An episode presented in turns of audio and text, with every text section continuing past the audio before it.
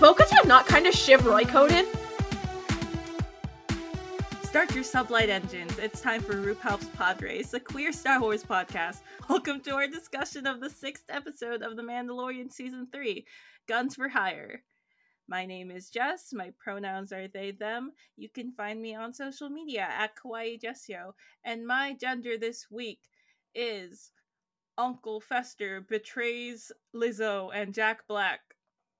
I also like his that that you went looking for his most iconic role. You went with Uncle Fester. No, because sorry, last night I saw you know Christopher Lloyd, and then I at first I didn't like realize that was Christopher Lloyd, and my brain was like, "Damn, this man sounds like Uncle Fester from the Addams Family." so true. I'm Noah. My pronouns are he, him and you can find me on social media at the Jewish Jedi. And my agenda this week is Din Djarin's Commander Cody era because he spent half the episode kicking droids, and that reminded me of him. so true. No, gay people do that. I think a lot about in the Clone Wars movie when Cody beats the fuck out of some droids. No, because I know he's Din Djarin would up. be obsessed with that. He would be like, "That's my." He would be like, "He's kind." Din Djarin, if he knew who Cody was, he'd be like that. He's kind of father. Didn't okay, no, because you're not wrong. You're not wrong at all. I think that he would like see video footage of that and like as a child and be like, "This is my hero. I have to be like. Hi, my name is Mel. I use they them pronouns. You can find me on social media at Melvin Culpa and on TikTok at Grunkle Rex. And my gender this week is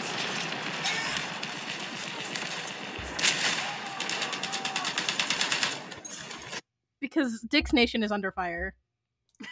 I was so fucking confused for a second. I'll have you know, I also had to go on youtube.com.edu and search up World War One sounds for that. it's this is basically World War Three, so I think that's appropriate.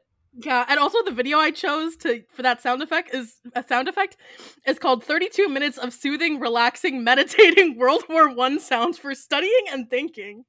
That's what Din used for thinking. That, that's what that's the kind of lo-fi beats that Din puts on on from YouTube.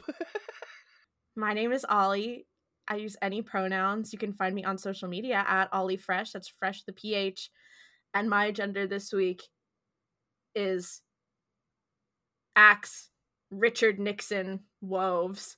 And the reason for that is because there is a scene where when we first hear his voice where he says, I am not a criminal.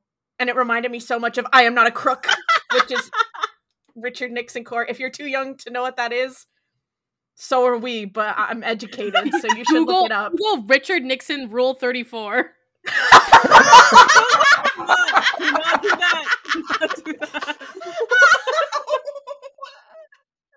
Hi, my name is Klaudia. My pronouns are she, her. You can find me on social media at Kaludia says, K A L U D I A says.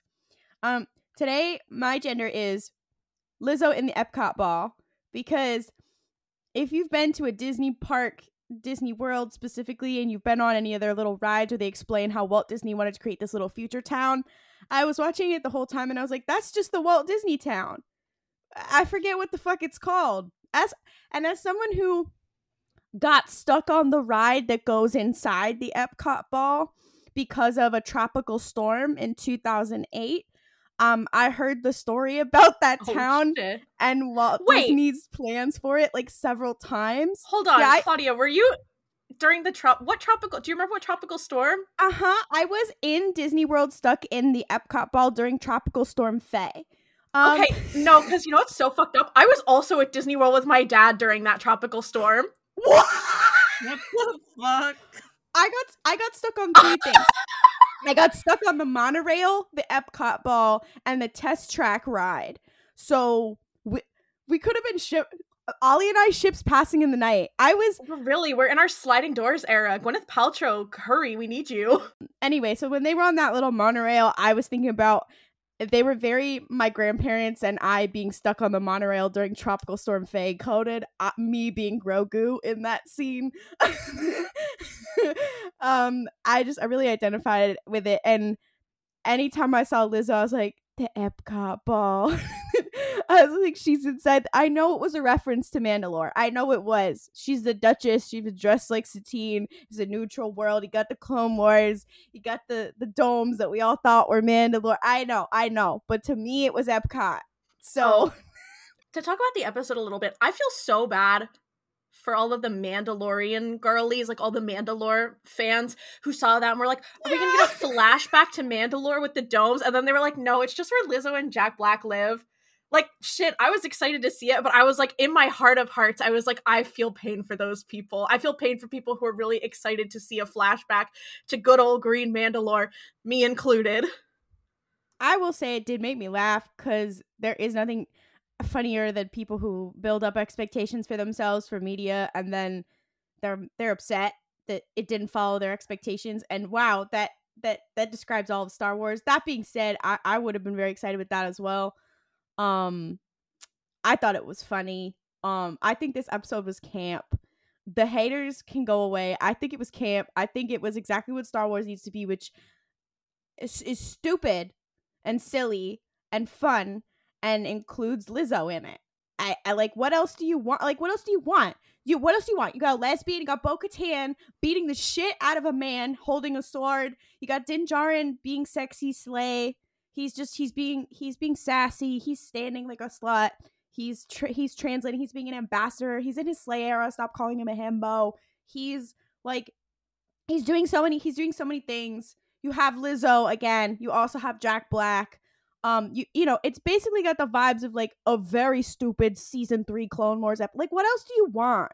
Like, what what else do you want? Um, Okay, two things. One, re people who setting themselves up expectations wise. I would just like to say that I am now in that camp because you'll note that two characters that we joked about appearing on this show for literal months have now both appeared. The clock is running down for a Cobb Vanth appearance in The Mandalorian. I no, cannot to- believe I'm like begging for them to go back to Tatooine, but I'm like, please, Mother of God, I need to see the Sand Planet. to, to be to be fair, I felt the same way about Sabine Wren. I was like, God, I, come on, man, I want to see Sabine. So I I understand. I understand completely. And Um, yes, I but don't. also like re like what do I want? What more do I want out of the show? I would love a cohesive identity, a narrative. Um, I would be. I'm being an asshole. I'm sorry. I will try not to be an asshole about that. it's okay to disagree, and I will be disagreeing with with you. Klaudia, can we get in a very public fight on the internet? Yeah, no, I we think we have should. beef. Okay, okay, but here's like us disagreeing about episode is fine. Like we don't all have to agree. It's okay. Did you know that? It's okay. I have black. My therapist tells me I have this thing called black and white thinking, so it's not okay for me. guys, guys, we live in the marketplace of ide- ideals, ideas. yeah, the marketplace of ideas. Markiplier of ideals, yeah. Elon Musk has worked. Elon Musk worked really hard so we could be in the uh, marketplace of ideas. Here's the problem. Here's my issue. When I have to defend this show or the writing in it, it's I I hate myself that I have to because number one, shout out to the WGA writers strike. The fact that like we don't have writers rooms for shows anymore, and it's like one dude, even on the Mandalorian, drives me up the wall and makes me want to beat my head against the wall. And number two, I don't like defending Michael Mouse. However, in this case, I have to disagree with Noah in that people are like, what's the plot? Or what like what's the what's the point of this season or whatever? And i'm like first of all the plot this this episode resolved a very big plot point which is the fuck's hap fuck's gonna happen with the dark saber? Let's let's tie that one up. Let's let's figure that one out. I also thought that them resolving that in um, the funniest technicality way possible was hilarious. And then the second thing is like wh- what identity does this season have?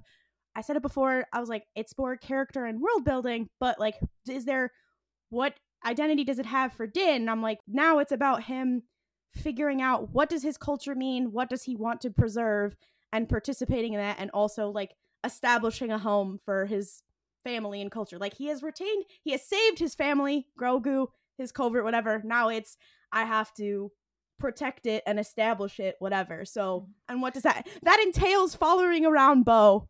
like I see both of the arguments here, and I think that the thing that I would posit is that I actually really enjoyed this episode as an episode. Um, I liked a lot of the ideas in it, I think the problem that I have is it felt like it should have been two episodes because I would have really liked to see them get a little bit more in depth with like the conversation with the Mandalorians, like with Axe Woves, like with Koska Reeves. First of all, shout out to my homegirl Mercedes, who just completely lied and said Koska Reeves was not going to be in season three of The Mandalorian like multiple times, and then she was like, actually, yeah. Good for But, her, um, honestly. Good for No, her. we need more women who lie. No, But um, she, she pulled uh, Andrew Garfield. exactly and she is doing it she is doing it cuntier than he is. I'm sorry. Anyway but as i was saying i liked the idea a lot of like what was happening here.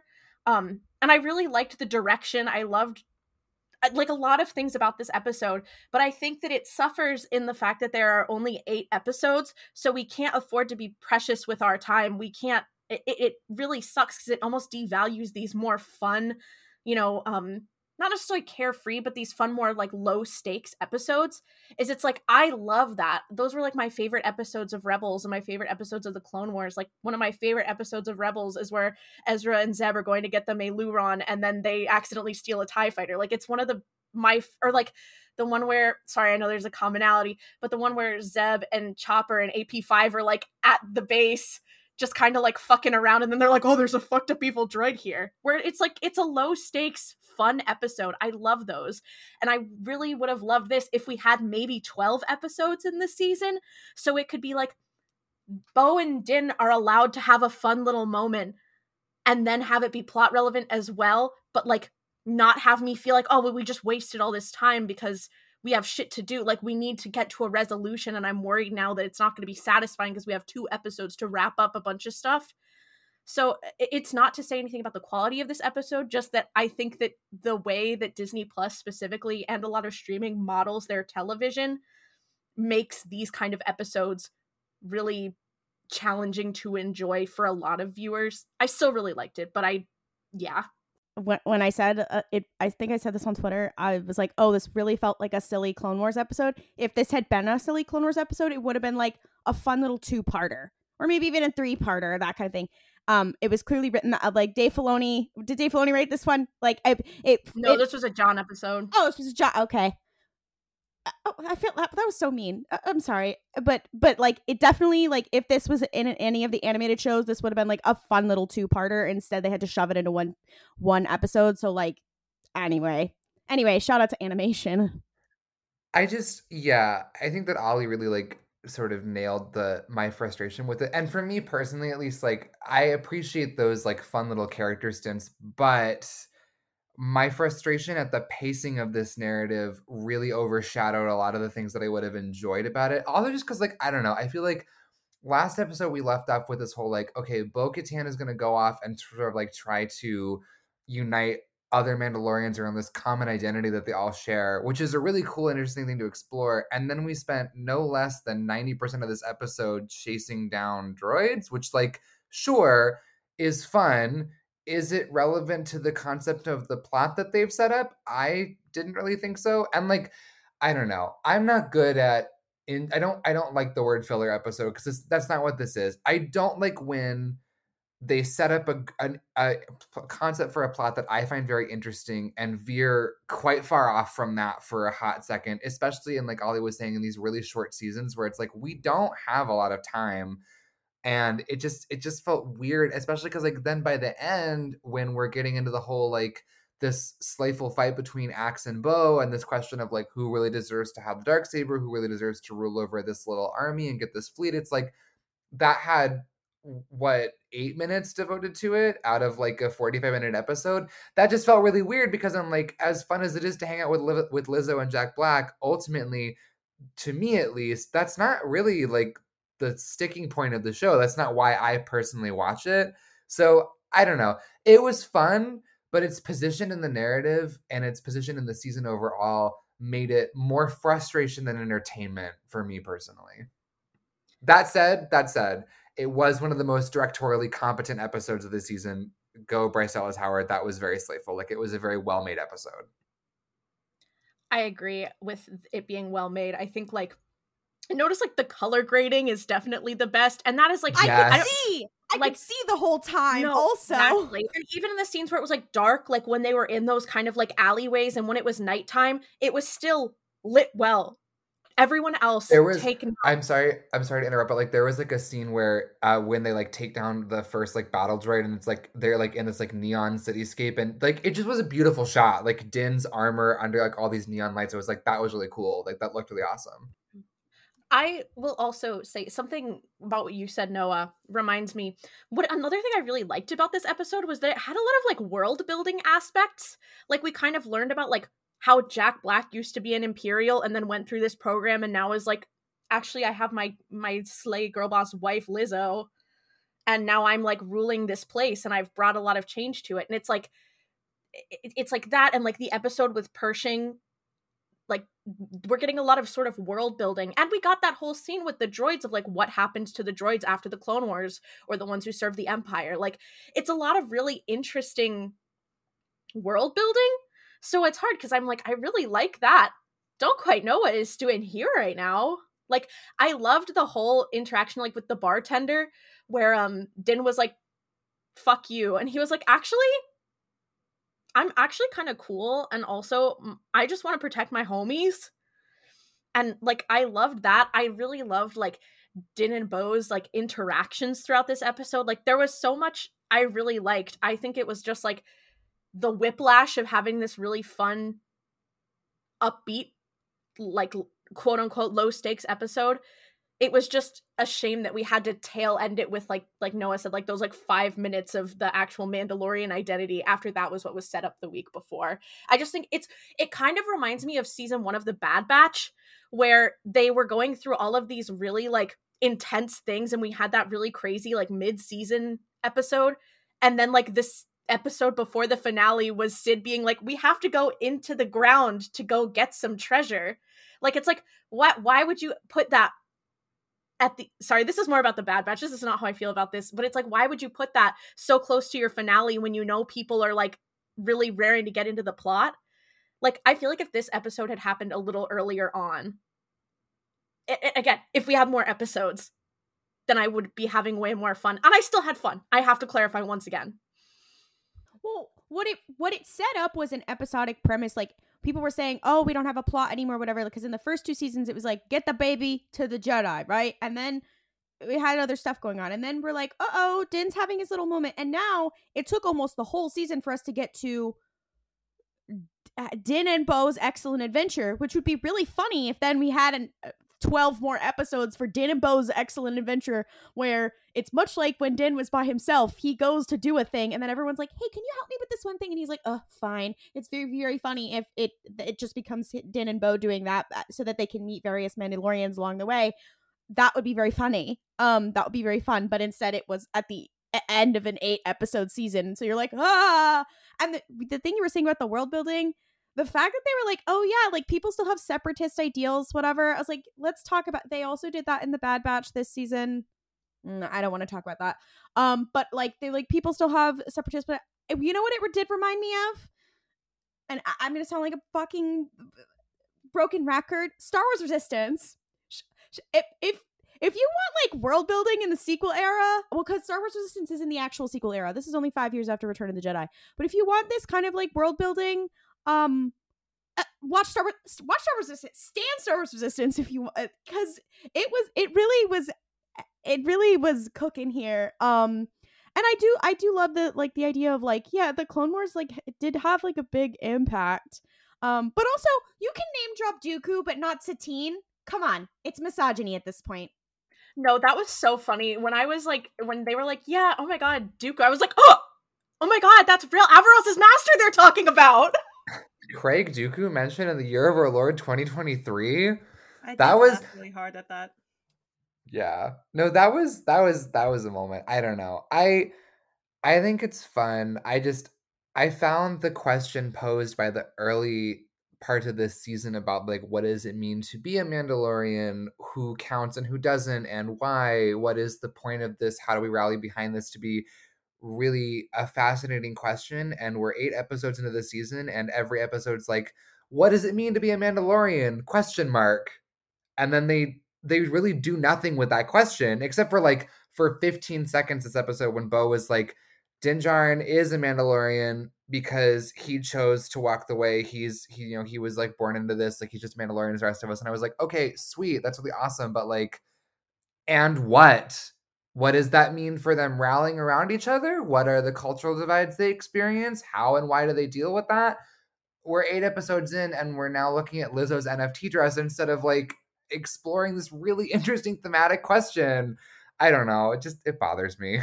Yeah, I, I and I get that. I think the thing that's been somewhat frustrating about this season, I don't particularly mind it, just because I've got a terrible feeling that this show is going to la- is going to continue way past the point of it being fun. Um, is that like they're they're taking this they they're struggling to like find a true tone because like the first season of the Mandalorian there was stuff of like it being like oh gritty man softened by the love of a child and then season two was like was never like the most gritty but like you know how they they marketed this show to be a little bit more like oh he's a badass and then But, baby but in, the, yoda's in, the, here in the in the first season though, he they do have Jawas being like egg, and him No, no, getting no, there's- thrown off. don't don't get me wrong there's goofiness like don't get me wrong however i just think that there is like this this thing because it is a disney property where it has to be marketable to all audiences like we have like you know for the the 6 year olds who are like grogu is my best friend. He is the only thing that matters to me in the entire universe. There has to be fun little grogu moments where he helps lizzo do good in the sport. Um um but at the same Which time also yeah no don't get me wrong. Lizzo being in this episode guys i'm gonna say something so controversial hold your asses i w- had more fun with that than Axe Woves being in the episode there Holy i said it shit! There, no, because now, it. guys, now the truth is about to come out that Mel No. doesn't actually give a fuck about Axe Woves. Like, you give a fuck about Axe Woves because he was an unknown variable, and now that we know things about him, we're like, whatever, I don't really care that much. no literally the second he was spewing out blood quantum bullshit i was like you mean nothing Yeah. to me you are dead to me you dumb piece of shit um There's still time for an Axe redemption arc. That's someone who actually needs a redemption arc, guys. yeah, Learn what so it means. true, so true. Axe educates himself. He's like, actually, guys, that was really reductive and harmful. Yeah, for saying for being weirdly xenophobic, you need to be redeemed. So true. But he can do it. I believe he's a he's, he's gonna do the work, guys. what Mel was saying what Mel was saying about how like because it's a Disney property it has to market itself to a lot of things. My god, I could talk about that for like ever. Um and with the Mandalorian it's like what do we want to be? What's very interesting to me is like the Mandalorian was like it wasn't just the first Star Wars show, it was also like first Star Wars show on Disney Plus. It was like also one of the first Disney Plus originals.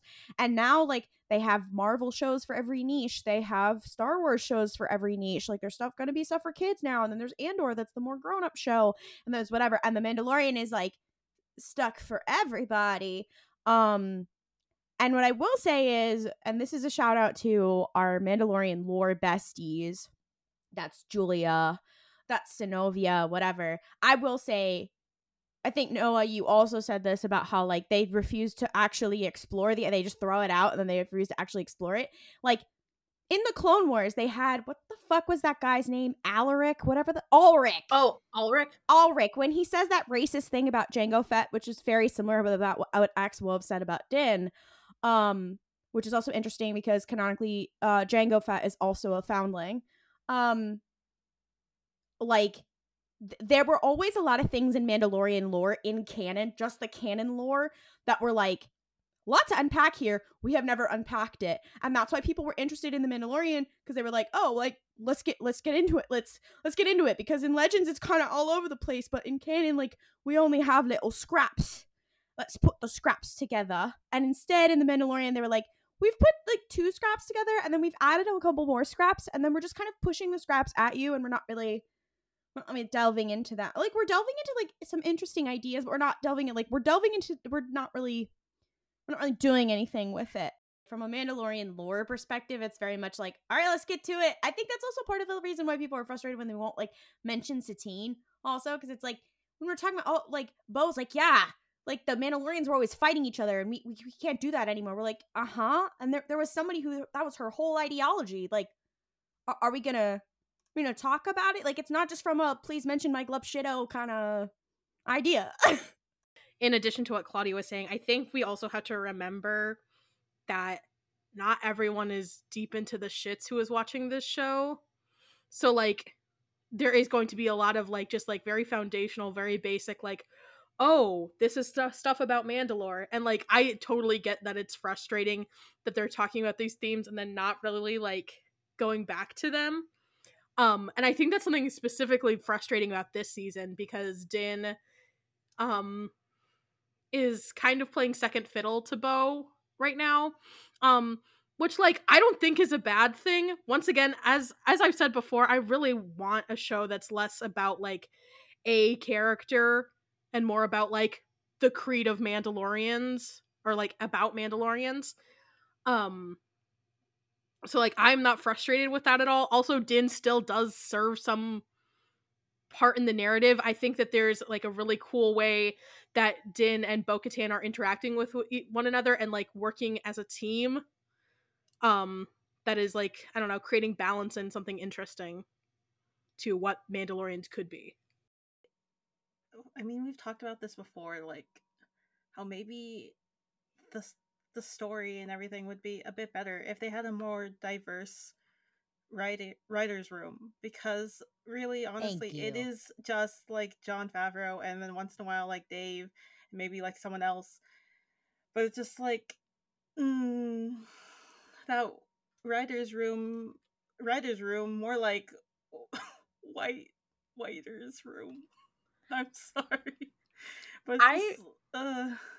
You're so right. And I think the other thing too is when you have all of these fabulous directors who are like women and people of color, it's like why are the, the um, I know that these directors could really elevate some material if it was written by someone who was maybe God, even just someone other than Jon Favreau and Dave Filoni. I and you know what? I'll take it. My unpopular opinion. This is not actually unpopular. I'm just being a shithead.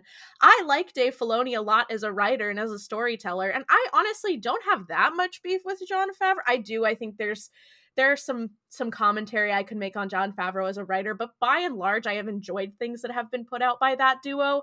But it's like Jesus Christ, the amount of like nuance that we could be getting that we just don't get because of their perspectives. And I'm not being like white men can't write good stories, but like it would just be nice to have even a little bit perspective. I would just love to see what that writer's room is like because I'm like, do they have staff writers on the? I, I don't no. know. Like, I don't think so. Yeah.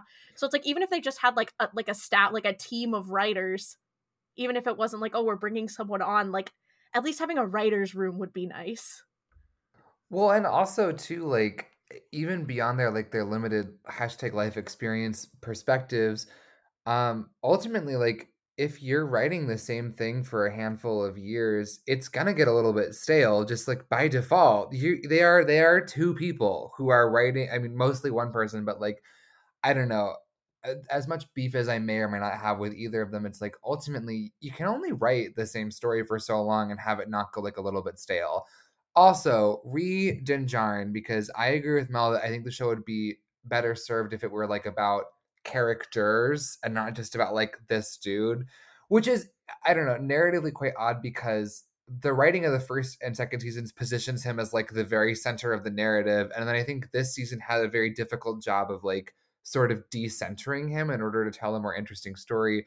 But that just feels weird for consistency reasons because you have these two seasons that are like he is hashtag the guy. Like i think because they were like we want bo and him to be friends which to be clear i support and i actually really love their their interactions. Like it's a highlight of the episodes for me. They lost the fact that it was kind of weird for this for the plot about the dark saber like who does it belong to? How do you acquire it? Etc being resolved with like basically a handshake. And i don't know like I'm not saying I wanted them to fight to the death because I didn't, but I just it's there's a lot of like tonal dissonance and narrative dissonance that I feel comes from the structure of the first two seasons versus these ideas and structures they want to explore now. So so it feels like a hard pivot even though it really isn't. I just I think in the hands of perhaps more diverse and just like more writers in general, this could be um handled a bit more elegantly.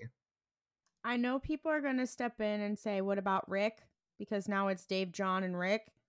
Great. That's another executive producer and who also is directing on some episodes. And like Ollie said, great. You're bringing in producers and directors. Who is writing the episodes? Uh, who's, who's writing them? Um, again, once once again, the director can only do so much. Um, not to say that they can't. And mm, anyways, support the WGA writer strike. Um, but but like it, every time I'm like, okay, and like that that doesn't solve it. Also, when we were saying like you can only write so much, whatever, the Clone Wars and Rebels were good because it was Dave was the showrunner of a show that had a writers room, had he had other writers contributing. Like he he was driving the ship, but there were uh, there were a lot of other people on the ship. Right now, it's just like a rowboat with like three people in it. well, I, okay, that's that is vastly oversimplifying how the production of television goes. okay, but like there there was a writers room for the Clone Wars. There was a writers room for for Rebels and like you know like the Dathomir arcs like that was that was the brainchild of a of a of a specific writer uh, or like whatever like it like not everything was like was Dave. Um you know, and there are like specific episodes of of Rebels, whatever, that like isn't it the same writer who wrote both the Blood Sisters episode and the Honorable Ones? I want to say it is. I'm gonna go look it up. But like that and I'm like, yeah, we we like even even they needed needed the help or whatever. Um. Anyways, that that's all I had to say on on writing. Does anyone mind if we pivot a little bit? I would love to talk a little bit about some of the good things about this episode. And one of my favorite being Bo Katan and Din in their like president vice president era. They're like Joe and Kamala of this generation. Um, I imagining Din Djarin doing like the wheels on the bus go round and round. anyway. Wait, wait. This this implies that Din Djarin is standing there on the phone going, "We did it, Bo." He literally is. We did it, Bo. Are you kidding? That's literally him in this episode when he's talking to her when she's like talking to Axe and he's like, "You don't have the dark saber," and he's like, "Actually, you did it, Bo." Here, um, but um, no, I loved their dynamic. Um, I loved Bo Katan being a little bit like, "Okay, guys, um." We need to negotiate with these droids. And then Din being like, okay, well, I'm gonna be crazy. And then they go talk to the Ugnaughts, and Bo's like, we need to have an issue. And Din's like, no, we need to negotiate. I just like, I adore these two characters together so much. Like, they complement each other in such a fun, like, interesting way. It just makes me so happy. Anyway, I can't wait for them to get married. oh my god. Yeah, I was gonna say I yeah I really enjoyed the the whole buddy cop thing they had going on too, especially at the the droid bar too when um, Bo like, okay, you had you did your thing, now I'm gonna do mine, okay? And then they go in and she's trying to be all civil and then just like, what if I kicked your ass right now? What if I killed you? And Bo's just like, what the hell are you talking about?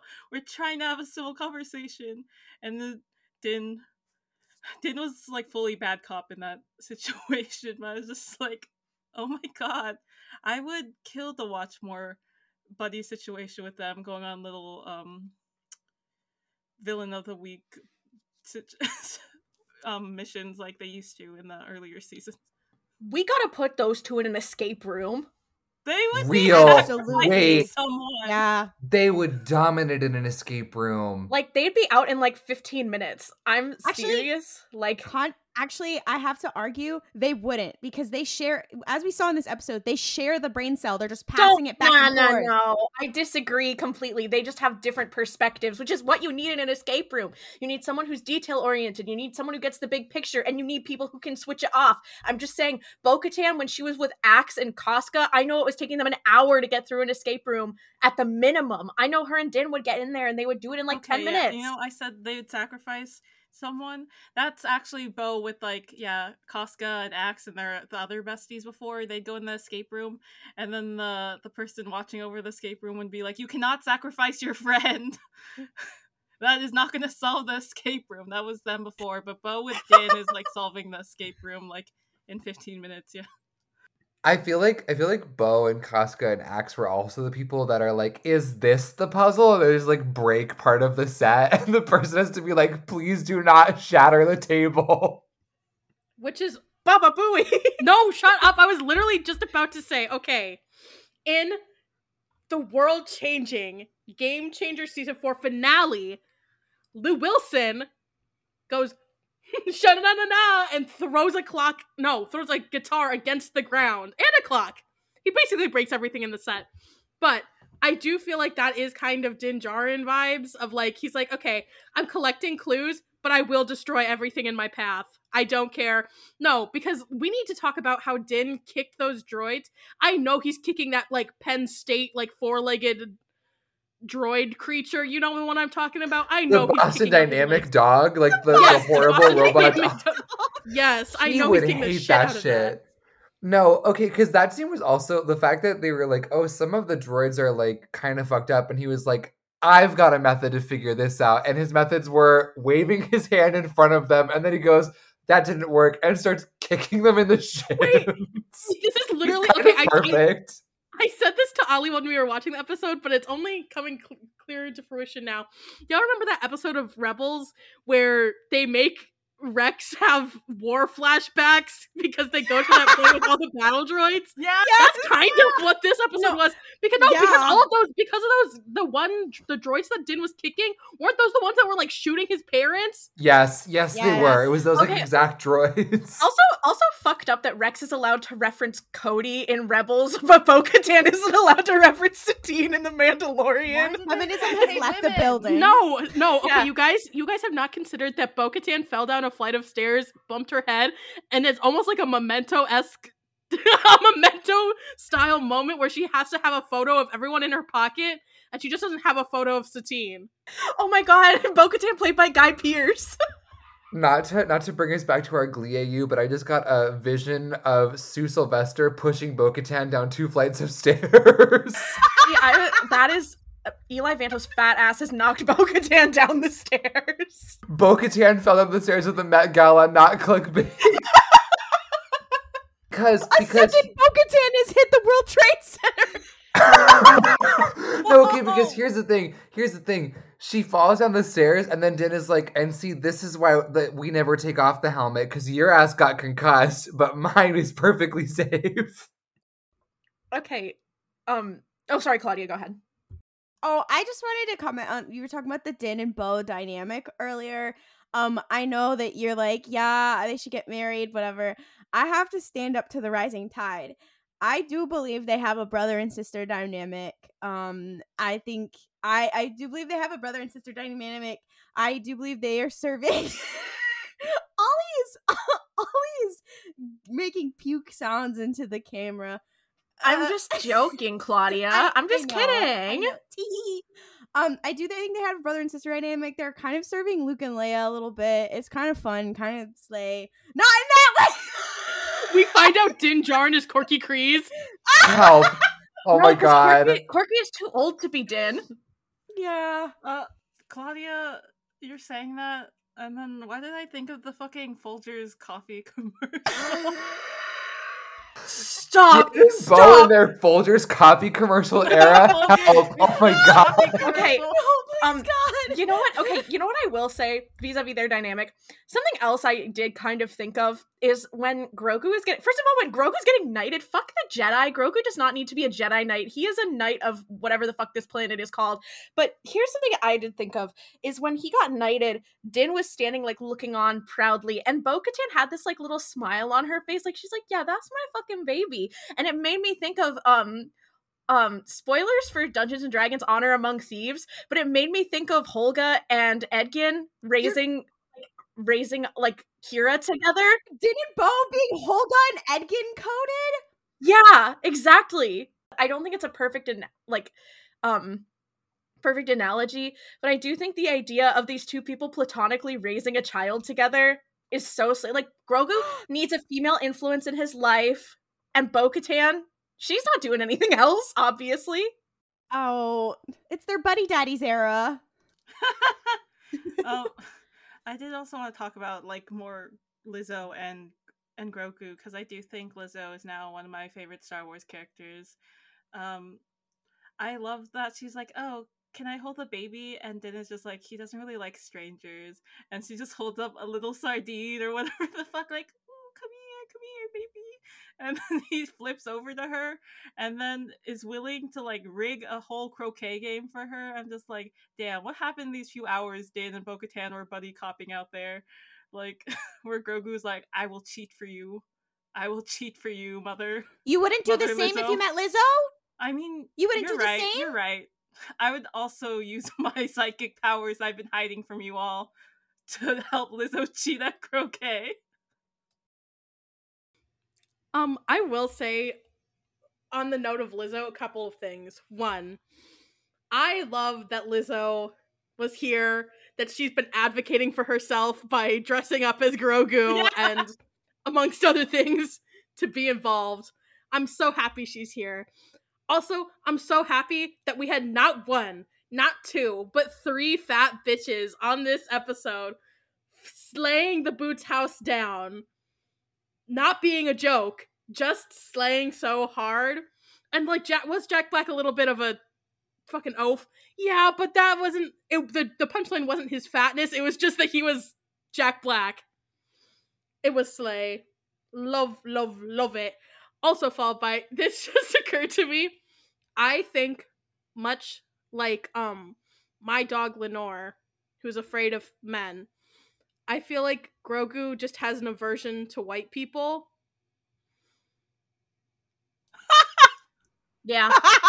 he likes he likes Bo-Katan's the only white person he hangs out with. Mm-hmm. And that was, and he No, was when the especially- armorer takes her helmet off in front of him, it's gonna be it's gonna shatter his world. Much like how I felt when I heard Axe Woe speak more than like five cents, like five words. Okay. I was just no, wait, wait, Jess- wait, wait. what the fuck? Yes. Dude, we had the same thought because I was like, oh, he's British? What the fuck? no, me too. I was I Everyone, was jump are- scared because I was like, what the fuck? Fake, fakes, fakes. I tell you. Let's talk about Axe Woves for a minute because I know that the girlies at home probably think that I have a lot of opinions about it. I don't, is the thing. I really could give less of a fuck about him. That being said, that being said, Ain Nation, we took a really big hit today. however, however, I don't think we are down. No, If he can get redeemed. I'm not. Here's listen. I'm just saying. Now it's like Axe is gonna be on their side. Axe, I feel he fully knew he was not the leader, and I know Costco when Bo-Katan showed up, she was like, "Oh, thank God, Jesus Christ." Yeah. Oh my God. Okay, Klaudia has put enemies to lovers in the chat. So true. I would just like to say I I have very little opinion about Axe Woves. However, I did think it was funny as fuck that he showed up in this goddamn episode because literally when like, he came on screen, I was like, "You people can't be serious! like you're No, actually gonna let him do this?"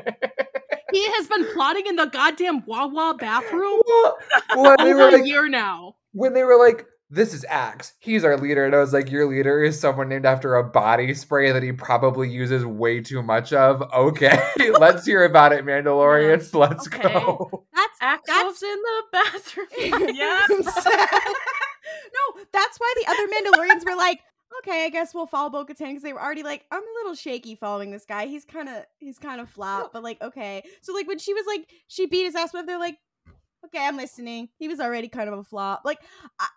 I, I think there were leaks or whatever that said that he was gonna come and they were gonna fight or whatever. So Mhm. like I wasn't surprised by it, but I was laughing when they like tried to make him all menacing. And I was like, Axe Woves, the glup shitter we've been joking about for two years. No, you could see it in Koska's face that she was like, when Axe was getting his ass beat, she was like, oh no. Oh my god, Bo, you're back. Oh my god, can we get some girl energy in here? No, okay, literally. Also in the first scene where he's like, I am not a crook. Um, and Costco was like, "Okay, anyways, um, are we gonna fucking get Tom Holland's brother's ass or no?" Um, yeah, let's talk about that. Why? Why Oh, was right, that? right. That was my that was my Phan-Tu and Xiri. No, My live action Phan-Tu and Xiri. Literally when they were on screen. First of all, it's got to be a Clone Wars arc if they if they reference the fucking Water War arc of Clone Wars. and she didn't say Mon Calamari either. She said Calamari. I was like, you know what, Star Wars is dumb. But then so someone on the TL was like, you know, it's a bright. If I had two nickels, which is Bryce Dallas Howard directing an episode where there are two aliens in love with each other, and I was like, shout out to Bryce Dallas, Dallas Howard. She's the only nepo baby I'm standing right now. But also the way that they came on screen, I went Phan-Tu and Xiri. Mm. like something, something came over me in a way that I, I just read. I just read Convergence, so like I Yeah. something Well- came over me. It doesn't help me that every time I read Charles Roy, I thought of Lee Char, and I kept like I kept Okay. having that thought. I kept calling him Charles Roy in this episode when I talk about Lee Char because Mel and I were talking as we were watching it because I'm annoying. And I was like, yeah, haha, Charles Roy. Fuck, that is not who I'm meaning to be talking about. I'm so sorry, King. You would never do that. I, I I liked when Axe Woves was crying in the bathroom. Real. Do you think that he rides a PT Cruiser? God, he's such a loser.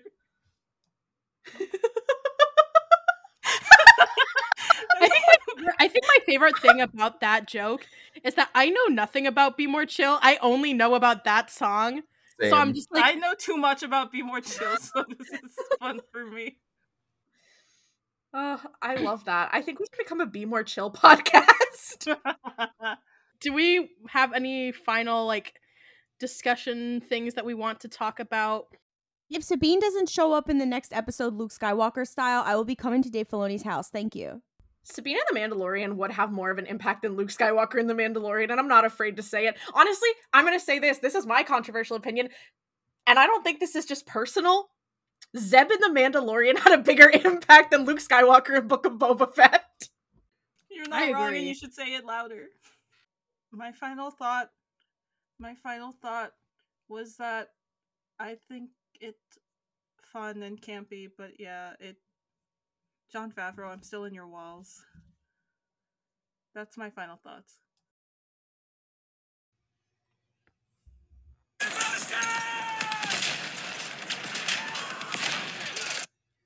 Guys, we made it out of the trenches. Now we can enter our enemies to lovers era. Welcome to everyone's favorite RuPalp's Podrace segment. Name that ship. This is a game where one of our hosts will bring a fan fiction that they found organically or that someone sent to them, and we will read off maybe the title, some of the tags, the description, some of the characters in it, and our friends, our esteemed co hosts, will have to guess who the main ship is.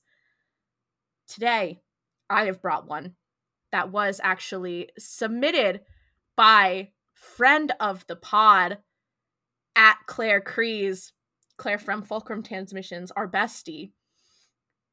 She has submitted this one to me. So thank you so much. I read this and I gasped. I lost my shit. This is rated teen and up. I'm not gonna give you the title. I, I I'm gonna have to give you um just the tags. This is also an AU.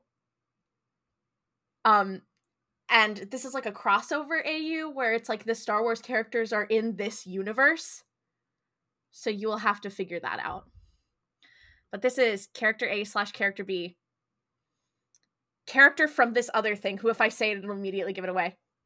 Character A, character B, Darth Maul, Asajj Ventress, Korkie Kryze. Alternate universe, blank setting. Highlight reel slash TV broadcast. Ship name week. Live audience.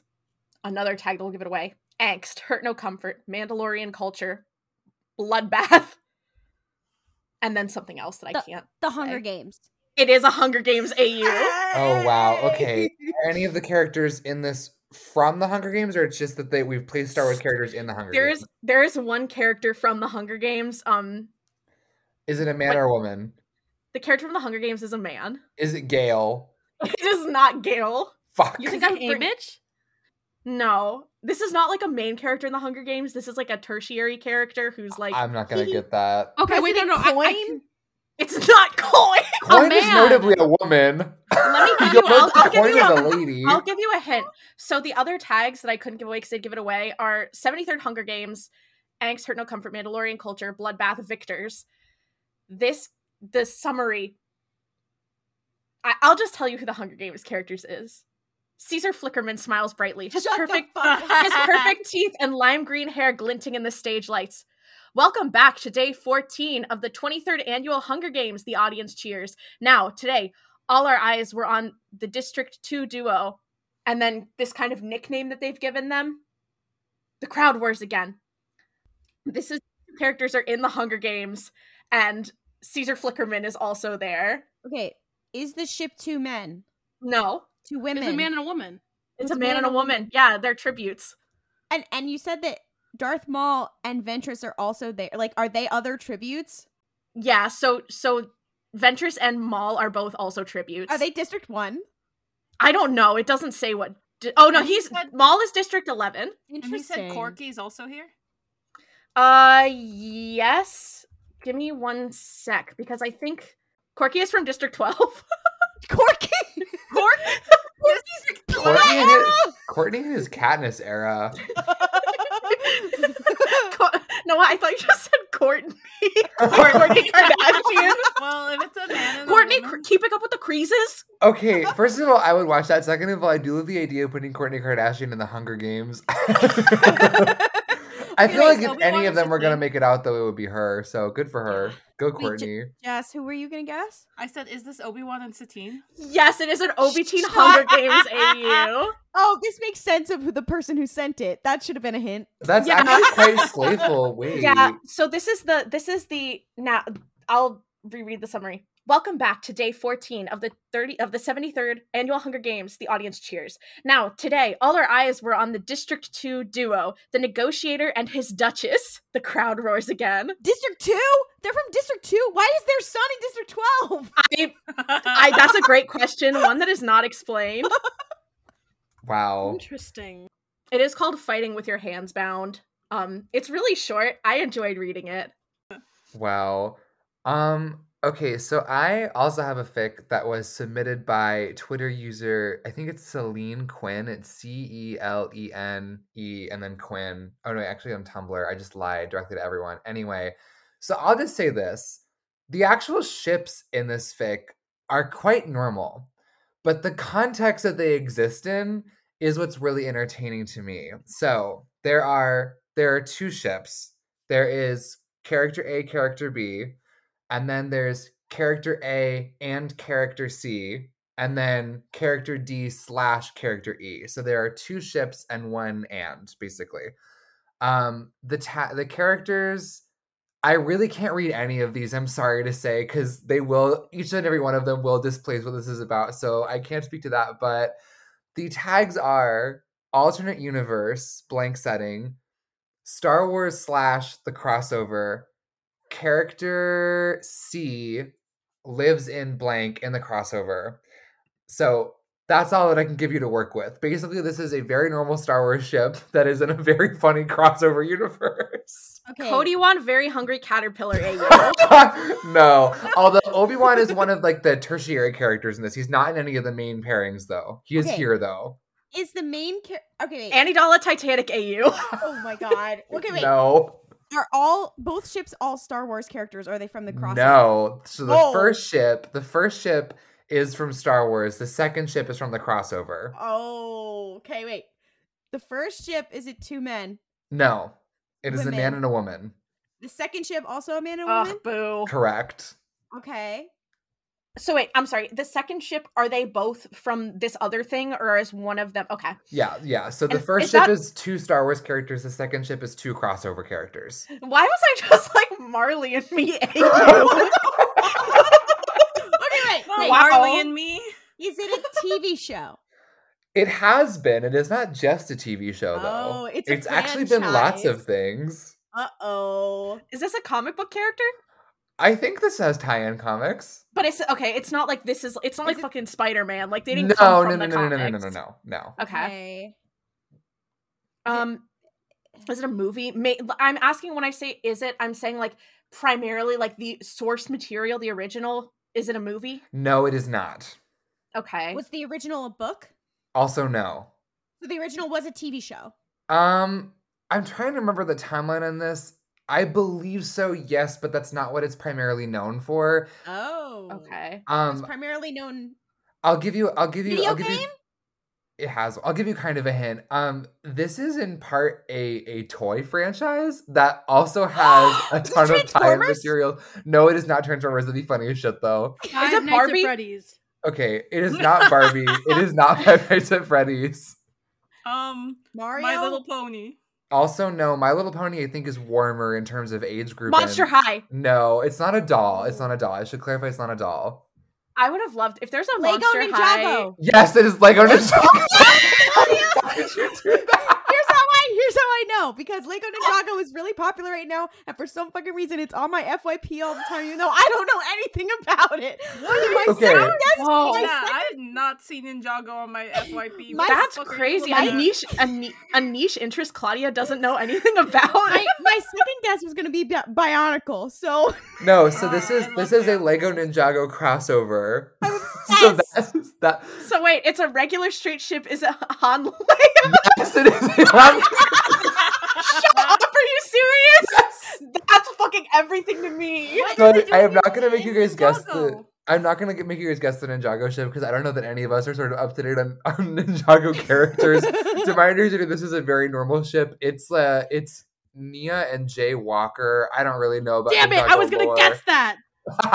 okay, so but here's the plot of the. First of all, I can now just the other characters are Luke Skywalker, Leia Organa, Han Solo, Nya from Ninjago, Jay Walker, Kai Zane Cole, Lloyd Garmadon, Sensei Wu, Obi Wan Kenobi, and Lord Garmadon, also from Ninjago.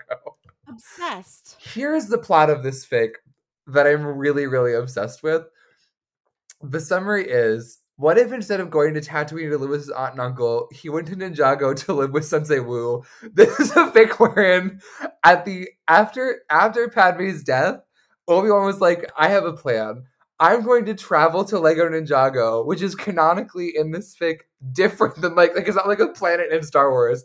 It is the, the Lego world that he goes to and is like, I'm gonna leave Luke Skywalker with this little guy and then leave. And then I guess at 19, Luke is like, I'm not from here. And he goes to the Star Wars universe from Ninjago. I'm obsessed with this. Okay, I'm. ki- I kind of love that. Fuck No. the Mandalorian. This is the show I want. No, Yeah. literally. He- that is some like that is some like seriously demented body horror.